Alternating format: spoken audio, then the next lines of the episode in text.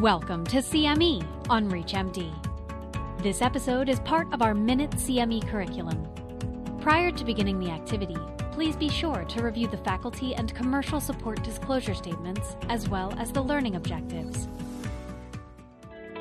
Hello, uh, my name is uh, Cem Akın. I'm a professor of medicine at the University of Michigan, and I will talk about the recent updates uh, to guideline driven care in non advanced systemic mastocytosis. Before talking about the care of patients with uh, systemic mastocytosis, uh, I would like to mention that uh, the classification and diagnostic criteria of uh, systemic mastocytosis uh, were just updated last year. And this update came in the form of two different groups. Uh, and Fortunately for us, uh, they overlap to a great extent in between these recommendations. The first group is the World Health Organization uh, group, um, and this was published in Leukemia. And the second group is International Consensus Classification, or the ICC group, and that was published in, in the journal Blood. For the most part, uh, these diagnostic criteria and classification remained similar to the previous versions, but there were some uh, changes that I highlighted in yellow font here in the slide. Uh, so this is the diagnostic criteria. And as you see, uh, they consist of one major and four minor criteria. And in order to be diagnosed with systemic mastocytosis, the patient needs to have either one major plus one of these four minor criteria, or in the absence of major criterion, uh, three minor criteria. So, what are these? The major criterion is characteristic multifocal dense infiltrates, each consisting of 15 or more mast cells per aggregate in the bone marrow or another extracutaneous tissue. And these mast cell infiltrates are best visualized by tryptase or CD117 um, immunohistochemistry. And the minor criteria, uh, the first one is the morphology of the mast cells being spindle shaped in bone marrow aspirate smears. And this uh, criterion uh, specifically applies to the bone marrow because you can see spindle shaped mast cells in other tissues like skin or uh, even gastrointestinal tract. Uh, so it is uh, good to keep that in mind. The second criterion is detection of a codon 816 uh, KIT or, or, another activating mutation. So these other activating mutations were uh, just added in the 2022 um, version of these criteria uh, that were um, uh, proven to um, uh, cause ligand independent activation of the KIT uh, molecule.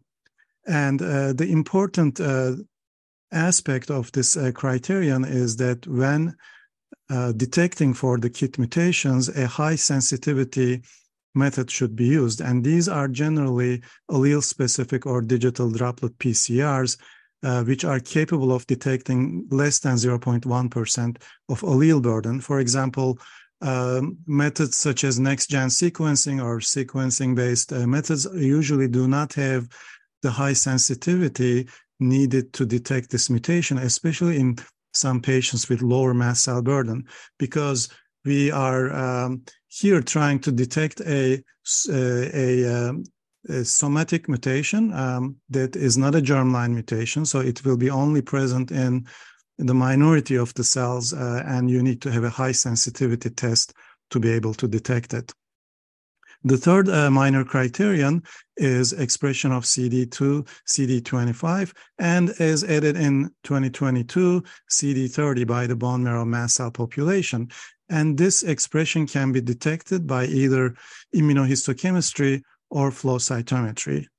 Um, and uh, CD30 is especially a valuable marker for the well differentiated form of systemic mastocytosis because these patients uh, they constitute uh, the minority fraction of the uh, uh overall patient population, but they do not express CD2 and 25, and sometimes they don't um, even have the codon 816 mutation. So it is important to keep in mind that CD30 uh, can uh, come in as a useful marker in, in these cases. And then the final criterion uh, is serum tryptase level greater than 20 nanograms per milliliter. And uh, just as a reference, the median serum tryptase level is around 5 uh, nanograms per milliliter. Uh, and uh, it is a marker of surrogate marker of mast cell burden. And this criterion is not valid if there's another associated myeloid disorder, such as myeloproliferative or myelodysplastic uh, syndrome because uh, myeloblasts also contain small amounts of uh, tryptase, and the serum tryptase in these patients may be elevated regardless of mastocytosis. And this is a slide uh, showing what I just talked about. On the left upper uh, corner, you see the major uh, in, criterion with the compact mast cell infiltrate stained in a bone marrow biopsy section with uh, tryptase. And on the top uh, right corner, uh, you see these uh, spindle-shaped hypogranulated atypical mast cells. And in the lower panel, uh, you see the flow cytometric uh, detection of uh, CD25 positive cells on the x-axis plotted against the CD117 kit, which is expressed on all mast cells. Uh, on the y-axis. Uh, and on the left, uh, you see a normal population without CD25. And on the right, you see a patient with mastocytosis uh, who has expression of uh, CD25. And as I mentioned, uh, this uh, can be also done as an immunohistochemical staining uh, with CD25. The uh, classification of mastocytosis is shown here. Um, we can broadly categorize systemic mastocytosis into non-advanced and advanced forms. And the non-advanced forms are indolent systemic mastocytosis, which uh, make up the majority of the patients. Uh, and new in 2022, there's a new category called bone marrow mastocytosis. So these are patients with no, uh, no skin lesions and generally lower mast cell burden with the tryptase levels uh, less than 125.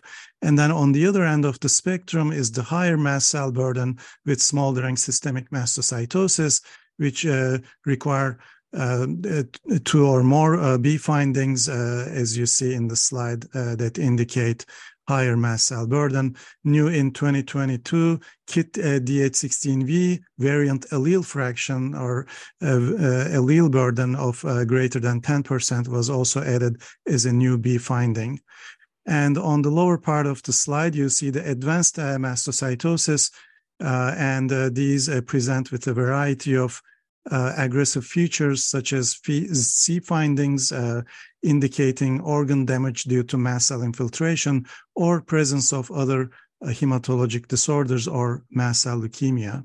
Now, um, how do we manage patients uh, with non-advanced systemic mastocytosis? Um, now, uh, it is important to make the point that these patients generally have a comparable life expectancy to general population, uh, but that doesn't mean that they are not suffering from this disease, they uh, can uh, experience a variety of mast cell activation symptoms due to triggers. And these triggers uh, vary depending on the patient. Uh, and they can include uh, things like temperature changes, friction, stress, alcohol, exercise, certain medications like non-steroidal anti-inflammatory drugs or, or opioids, and hymenopterous stings like uh, honeybees or vespid uh, stings.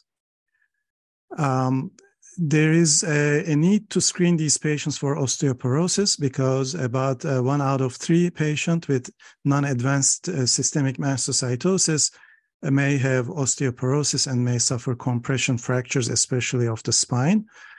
Um, and uh, the mainstay of the treatment is prophylactic pharmacotherapy for mast cell activation symptoms. And depending on the symptom level, this may range from only as needed uh, treatment uh, of an H1 antihistamine, for example, to daily scheduled multiple uh, classes of anti-mast cell mediator therapies like H1 and H2 antihistamines, leukotriene blockers, and so on. And then, of course, management of associated comorbidities uh, like osteoporosis or Hymenoptera venom allergy uh, is an important part of the overall uh, strategy um, of uh, patient uh, treatment. Um, now, uh, if we look at the stepwise pharmacological management of non-advanced mastocytosis, we always start with a non-sedating long-acting H1 antihistamine, such as uh, cetirizine, fexofenadine, or loratadine, and these can be administered once or twice daily and could be supplemented with a shorter acting antihistamine such as diphenhydramine or hydroxyzine if needed.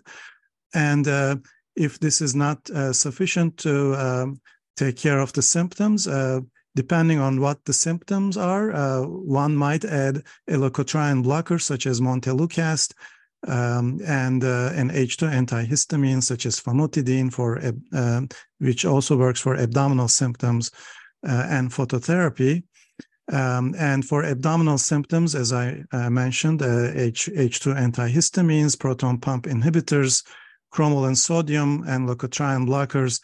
And for recurrent hypotensive anaphylactic episodes, which may occur in some patients, uh, we usually use um, uh, leukotriene um, blockers in addition to H1 antihistamines and H2 antihistamines.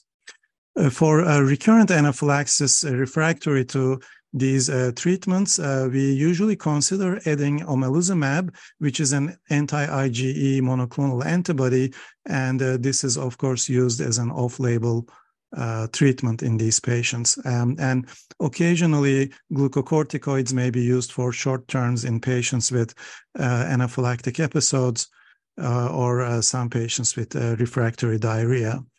And if there is no response to um, any of these um, uh, groups of treatments, then these patients would be candidates for clinical trials targeting either mediator related symptoms or uh, targeting the mast cell cytoreduction uh, itself.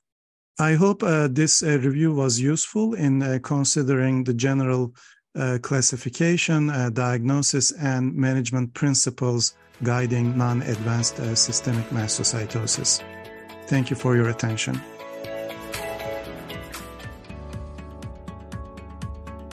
You've been listening to CME on ReachMD.